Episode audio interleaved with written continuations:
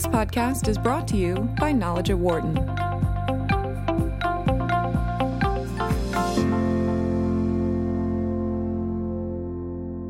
For a while now, the biggest battle setting was whether chains like Walmart were going to be able to compete with what Amazon had been building. It hasn't looked necessarily great, but that might be changing a bit with Walmart announcing a new partnership with Google, which will include ordering items over Google's voice assistant. It's part of joining their online marketplace called Google Express. To see if this may be a winner, we are joined here in studio by Barbara Kahn, a Wharton marketing professor, and on the phone by Mark Cohen, who's director of retail studies at Columbia University. Barbara, as always, great to see you. Yeah, it's fun to be here. Thank you, Mark. Great to have you with us. Good morning. Uh, just your reaction was as this uh, announcement was made, Barbara. I thought it was really good news for Walmart. I'm I'm always rooting for Walmart, even though they're still the number one retailer in the world. They're hardly the underdog. Right. But people feel like competing against Amazon is a very difficult proposition, and I want to see competition there. And I do think, even though a lot of people are not using Alexa or Siri as much as you might think right now to make purchases, I think in the future, the, the ter- firm that owns the shopping list is the firm that has a big advantage. And as people's beha- behaviors change over time mm-hmm. and the home becomes more connected and people are more used to talking to Alexa, talking to Siri about what they want, put this on my shopping list, turn the lights on, something like that. Yeah. I think you really need to be in that game. I think it's forward thinking. Mark? Well, I don't mean to be a contrarian, but I don't agree. I mean, it's it is a positive step, but I would say it's a baby step that doesn't necessarily lead anywhere. And the reason I say that is because the intersection of Walmart's customer base and Google's users is so small that this is likely to be insignificant. I'd also point out that the whole idea of Google Express seems to be on uh, very, very thin ice. Uh, Google is representing a whole host of retailers uh, acting as a go-between, but but in and of itself, I don't think Google Express has acquired um, a large enough base of customers to uh, to uh, move the needle very much uh, with regard to Walmart. So, so do you think this uh, this has a level uh, of uh, a level of hurt towards Walmart in general, Mark?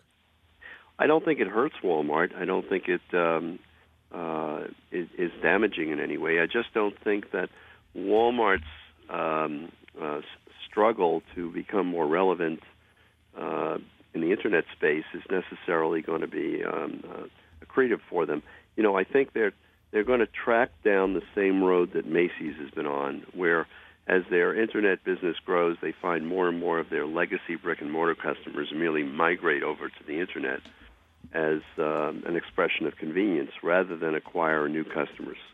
But I don't think it's about acquiring new customers. Walmart is still the number one retailer, and I think they need to have the tech platform, and they haven't been able to do that organically, so they've been purchasing it. I think I agree with your point. It's not about the customers. It's not about what Google Express brings. That was more so when they acquired Jet.com. They uh, uh, got a new customer base there.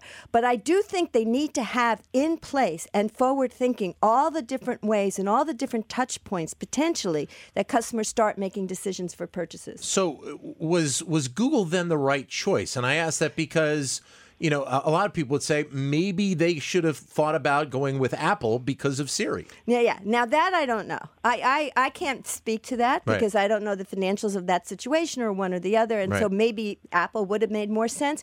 But I think the idea of having the technology and be able to activate that voice um, in the, and the connected home, I think that's really important. Mark?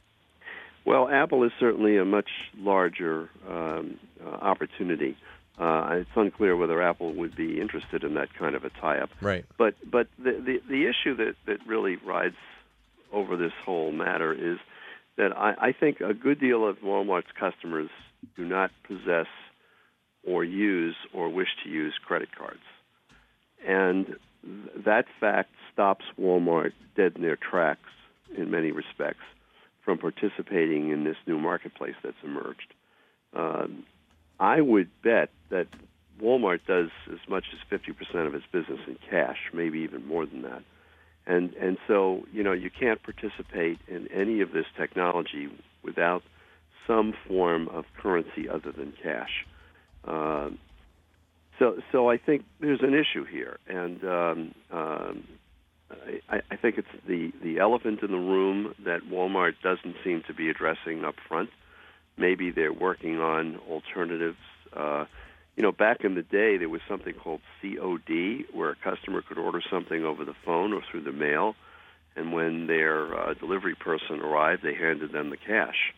Uh, I don't think that anybody um, transacts that way any longer. But you know what you're saying, I think, is interesting because that's where I think Walmart is ahead of Amazon, um, and so we're not mitigating Walmart's tremendous advantage with their stores and their traditional base, which may not be on Amazon Prime either for the reasons that you're saying.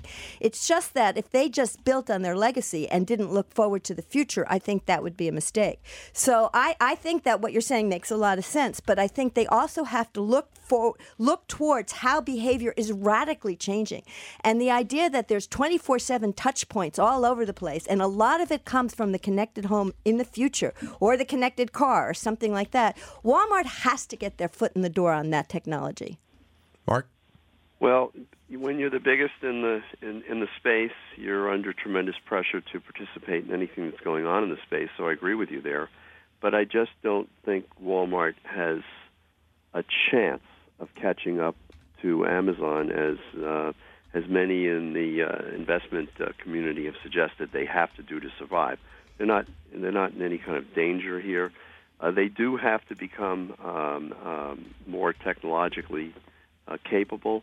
But frankly, I think the biggest opportunity from a performance point of view is for Walmart to dramatically improve its assortments to be of greater appeal to broader array of customers. Well, certainly Marc Lore is doing that as well with his acquisitions of all these uh, digitally native vertical brands like Bonobos and ModCloth, et cetera. They're certainly on that. And that's actually I don't know if I can take the lead on asking the questions here. No, go ahead. No. I'm interested in your reaction to that because, you know, they have Andy Dunn coming in from Bonobos and ModCloth and talk about others of these brands that they're buying. And right now, the way I believe that they're incorporating them in is by allowing them to stand alone and be, they're not trying to Walmartize them, at least not right away. Um, and I personally think that is a good way to go. I'm wondering what you think about that because I agree with you. They do need to have these other brands. Well, the, the, the acquisitions that have taken place so far um, don't make any sense one to the next at the moment. They're not they're not yet forming, in my mind, any kind of a reasonable or rational mosaic. And if they do begin to form um, uh, an attractive mosaic of brands, it's going to be attractive with regard to the jet customer. I just don't get the connection between uh, Bonobos and Walmart. Well, that's why they're keeping them separate right now. Well, they should keep them separate. If they tried to um, uh, bring them together, there would be a catastrophe. Right, but right. I, that's I agree I with that. I don't ever see a connection between Bonobos necessarily and Walmart. Now, you know, there may be 50 or 100 more brands that they cobble together that begin to form some rational um, um, expression of um, assortment building. But but to date, this looks to me like um, uh, Walmart with bundles of cash throwing darts at a wall that may not even exist. Mark, let me ask you this then. I mean, we've looked at this really from the from the perspective of how w- this is impacting Walmart being tied up with Google let's flip the script on this a little bit because I'm wondering, eh, you know, there there obviously is is a benefit for Google with its voice assistant and the potential of building out Google Express more with having the millions upon millions of customers that Walmart has going into their stores uh, each and every week. Well, you know, the, the the, the the numbers would suggest there's opportunity here, but but remember that the voice activated uh, pathway that Google's created is a nit compared to where Amazon has gone right. in the last two years with uh, their their Alexa device. Right. So so, so I, I I don't know that Google ever catches up here. Now Google has the search capacity of enormous consequence. And Although Google Amazon obviously- is, you know, 55% of all product searches begin on Amazon, not on Google. There's no question that Amazon is the behemoth in this room. Yeah. But I can't imagine Walmart not trying to respond in some way. Like I, I'm not I'm not disagreeing with, you know, what you're characterizing, but the alternative is to do nothing. And to me, that is not an alternative. If you Well, I- sit here and don't move into that connected home space, you're missing the boat. I don't disagree with you at all. I don't. I don't think uh, doing. Uh, I think doing nothing is not an alternative. Right. My criticism is that what they appear to be doing doesn't seem to take the form of a rational, um, a longer-term strategy. It's it's just deals being done by a deal maker who has never put anything. Um, Are you talking about Marc Lore? yes, I'm talking about. He's Mark put Lauren. together two pretty successful businesses. Boy, he's he's done he's done extraordinarily well for himself.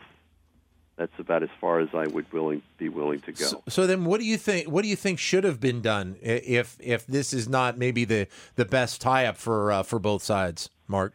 Well, I think Walmart has to decide if it wants to build out Walmart.com as its uh, new age, new wave alternative to its brick and mortar business, uh, or alternatively, whether it wants to see that growth come in the form of uh, a different brand called Jet. Uh, I think that uh, it's it's it's kind of an either or deci- either or decision. I also think that it all will hinge upon product, price, and um, service, which is which is uh, delivery, and and they've given up both Jet and Walmart on a subscription model. They've um, um, obviously locked in on price, which is Walmart's uh, DNA in Walmart's DNA, and Jet's raison d'être. Uh, they they have uh, devoted themselves to an increasingly um, attractive fast delivery alternative. This is the Google Express connection. Uh, if they can make sense of that, all well and good. But it all boils down to product first. And all that I see on Jet.com is an aggregation of stuff. Uh, and frankly, Walmart.com feels something like that as well. Uh, they don't have the magic that Amazon's created in the form of a marketplace. Well, I think that's what they're moving to. I think they really want to try to get to that place of a marketplace. Some people call it a marketplace, some people call it a platform. Obviously, product is very important, but to some degree, some of the products that you're talking about being purchased here, which makes up, like if you look at the number one, two, three, you know, retailers in the world, Walmart's number one. On lists that I saw, Kroger was number two. You're talking about a lot of grocery, a lot of commodity product. And so the idea here is you want to make these purchases, these frequently purchased think that you buy every day where a lot of the money is even though the margin's not that high on that. You've got to be where people make those decisions. And that's what I mean I mean by this notion of you've got to control the shopping list. And people are making that shopping list 24/7 in their cars in their house whenever they think of it. And you've got to be on that. That's what I think is really important. Let me, let me ask you, Barbara, for a second uh, about Google Express because in, in looking at it, uh, Kirsty, yesterday, uh, they have a variety of different companies that they are working with to kind of cobble together a lot of these different products.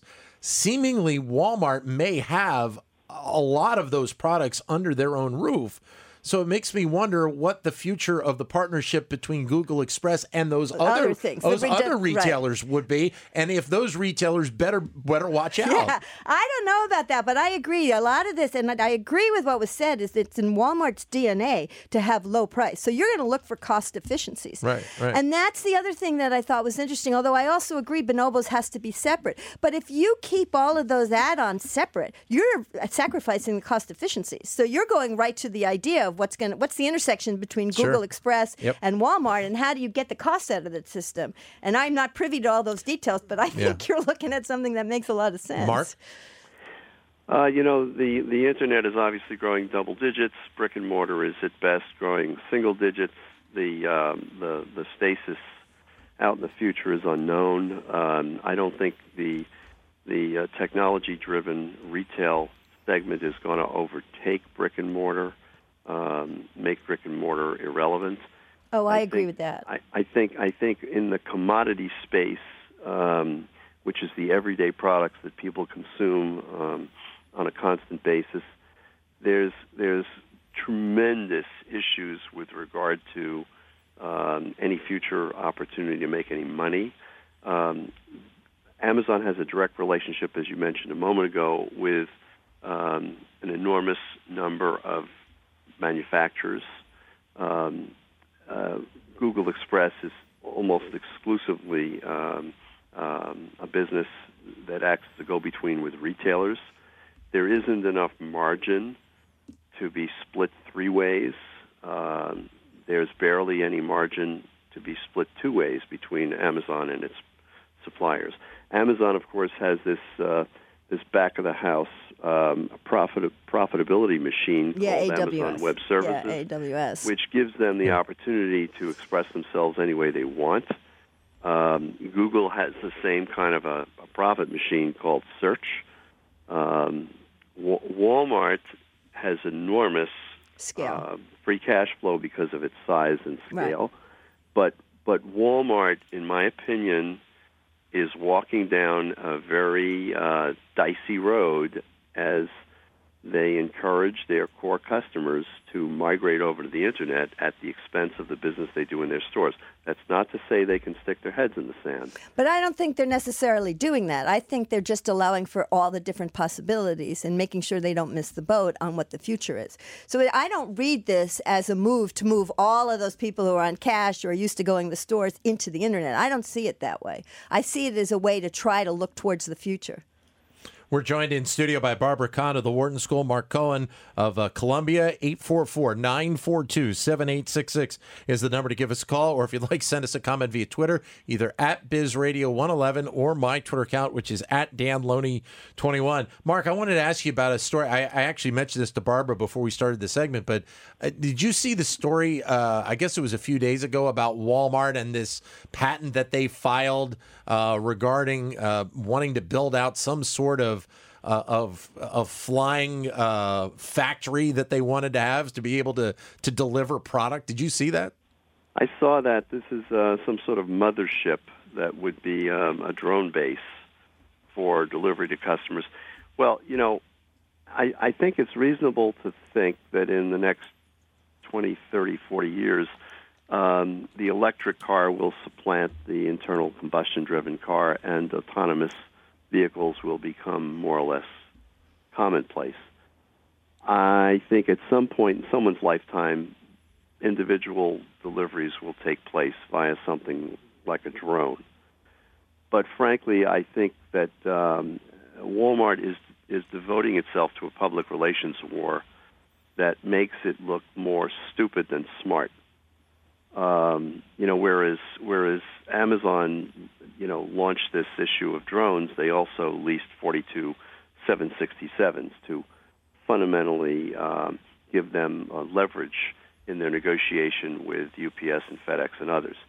So so so there's there's a dreamscape position here being played by some of these these big players, and there's on the ground reality.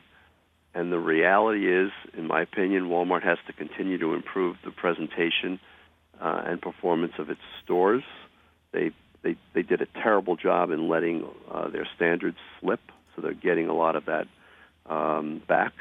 I think they have to up their game in terms of the actual products they carry and be, um, um, you know, tremendously focused on price, but not just cheap. And I think that's a cultural issue that they have to overcome and uh, we'll see how customers shake out. But but there's no way in my mind that Amazon is going to supplant Walmart in brick and mortar, and Walmart is going to take on Amazon in the internet space. Well, I mean, I agree. They come from those what, the way you defined it, those positions of strength. But we see Amazon buying Whole Foods, so obviously they think you know they have to do. There, you know, there's not clearly as many Whole Foods as there are WalMarts, and that business is a very small part. You know, you can say it's a nit in in the grocery yeah. business in the same way you characterized uh, the opposite. But I think both sides have to look to the the total shopping experience, and I agree the physical space is very important, and Walmart should not take their eye off the merchandising within their store and make sure their stores are up to snuff because because for sure there are many people that will always want to go to the physical store to shop, particularly for groceries. But the shopping behavior is changing, and you need to look on all sides, and I think both of them are doing that. Well, it's interesting. Mark brought up the the fact that you know what the perception of Walmart is now and what it has been in the past. And and that is a hurdle that they have to that they have to clear over in terms of the overall consumers that they are trying to reach. I mean it's a challenge for them it's it's still one that they probably are, are battling here today. You mean the low value yeah exactly. But like i said for some of their customers and as he was saying a lot of the customers are in cash and stuff that low value cheapest price guaranteed lowest price at yeah. walmart is an incredibly valuable value proposition. Yeah. Um, and a lot of times you'll go to Walmart and you'll see something that's cheaper than Amazon. So if price matters to you, and it for sure matters to a they lot of customers. Still have millions of people that yeah. wear the and matters. so I don't think it's a question of supplanting and trying to move all of those people over to, you know, Alexa or something right. like that. I just think that there are people who are shopping differently. And you're seeing it more and more, particularly in the Generation Z, the digitally native customers who yeah. really are used to talking to, you know, Alexa and turning their lights on. That is baffling to me. Why can't you just turn your lights on yourself? You know, I mean, it's kind of a funny thing, but it's a different behavior. Mark? Uh, we'll we'll have to wait and see. Uh, I, I think are some other players out there that we haven't uh, talked about. I would throw out um, that maybe Target has to throw the towel in on food, um, having invested an enormous amount.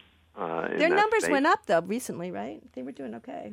Their, their their their numbers went up, but I don't think they went up by by virtue of their food business. Mm-hmm. Um, and I would also point out that um, I don't think Amazon has finished acquiring um, extensions of their new marketplace.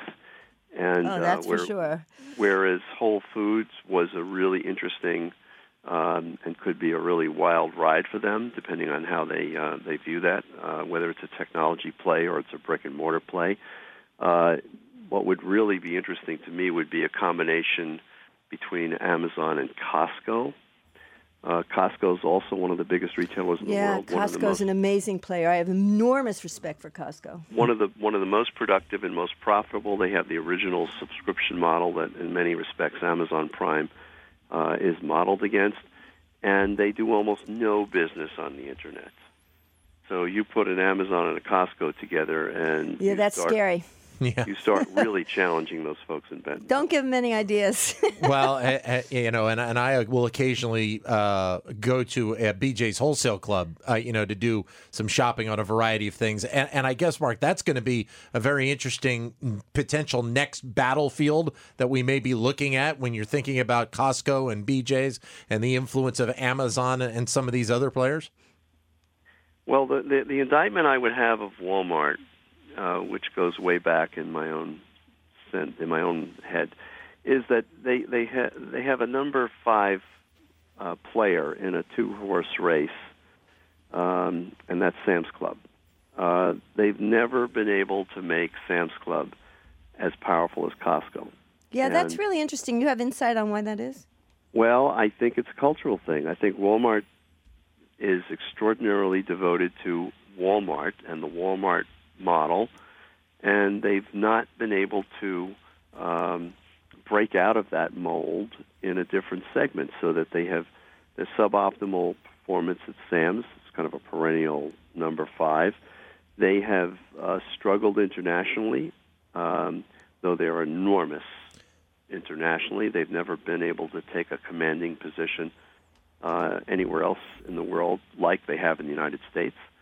I, I think this is the problem that the that an overlarge company with an overbearing, inwardly focused culture has in expressing itself in other channels. 844 942 7866 is the number if you'd like to join in.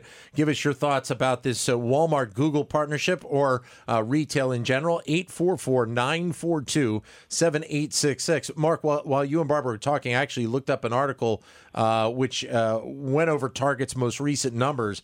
And uh, the article, just to quote it, said uh, sales rose in all of its major departments except for food and beverage, which was essentially flat.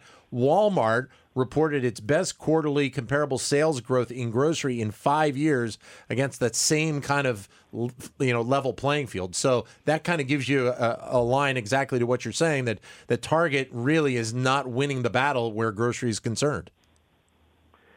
I, I think they um, they need to walk away from food. I think they went all in on food, as did Walmart. But to succeed in that um, arena, you have to have every single um, gear, wheel, and motor working perfectly. And um, they did not acquire um, a distribution organization as Walmart did, and so their margins are always going to be under pressure for that reason. Um, you know, I, I, I think they they need to get back to what made them famous, which is that ubiquitous Target view that customers had about a more fashionable and interesting store at very low prices. So does uh, does does do the losses in food that Target is taking on right now? Do they they would seemingly hurt them more than losses in clothing and other items that they might have in their store? Correct. Well, the, the, the difference in gross margin between uh, food products and virtually everything else they sell is enormous. With food uh, being very low. Yeah. Yeah, f- food is a single digit margin uh, business at best with tremendous ongoing price uh, pressure uh, not the least of which is coming in the form of these uh, German organizations. But the thing the is, yeah, Aldi is a very interesting yeah. retailer to watch. But um, the thing about it is, I'm not positive I agree with you at Target, although I'm not sure I don't. But the one thing about food, even if you don't make money, is it brings you into the store. And so that might be an issue in the cross selling kind of aspect. What do you think about that? Well, the rationale for uh, both organizations going all in on food was to drive footsteps, right? Traffic. drive frequency yeah. and recency. So that makes a lot of sense. But having said that, uh, it either it either works to your benefit or it doesn't. It's flat and, right now. It's not but, lost, but flat. Well, it's been it's been under tremendous pressure since the outset, uh, and it has, in my opinion, depressed their margin. But but also, I think it's taken their eye off the ball that made them famous. Yeah. Uh, and I think that's something they have to confront. You know, you, you can't win every fight. You know, but the thing is, is the with their fight. smaller footprint urban stores. Now, you know that might you may not buy that either, and I don't know what I think about that, but it seems like they've been somewhat successful. A lot of what brings that foot traffic in in those smaller stores is something food related. I mean, you even see CVS and Walgreens go to some food categories to bring people in. Yeah, but I, I noticed just going off of my experience going to my local Target is the fact, Mark, that the, the food items are stuck in the back of the store. I mean, reason. well, right, but but if you're tr- if you're trying to move that product, yeah. and you want people, you would want it closer to the front of the store. And if you have it stuck in the back, you're not going to, you know, I mean, people aren't going to think about it as much. Uh, well, I, this is this is an expression of, um, uh, well, this is this is an old style play. Put your put your bread and and uh, milk right, in, in the, back, back of, the, of the store so that your customer has to traverse the entire store to get to the milk. Yeah. And therefore they see what else whatever else you have to sell. Yeah. So that if if they put their food up front, they might do virtually no business in everything else in the store. All right. So it's it's it's, it's six of one, half a dozen right. another. But but at the end of the day, I think they have never won the food game or the food fight. Yeah, I don't think they're going to win on it. The question is whether there's some strategic aspect to it. Great to have you both with us. Thank you, Mark. Appreciate your time today. You bet. Thanks, Barbara. Great seeing you again. Thank yeah, you for coming thank in. You. For more insight from Knowledge at Wharton, please visit knowledge.wharton.upenn.edu.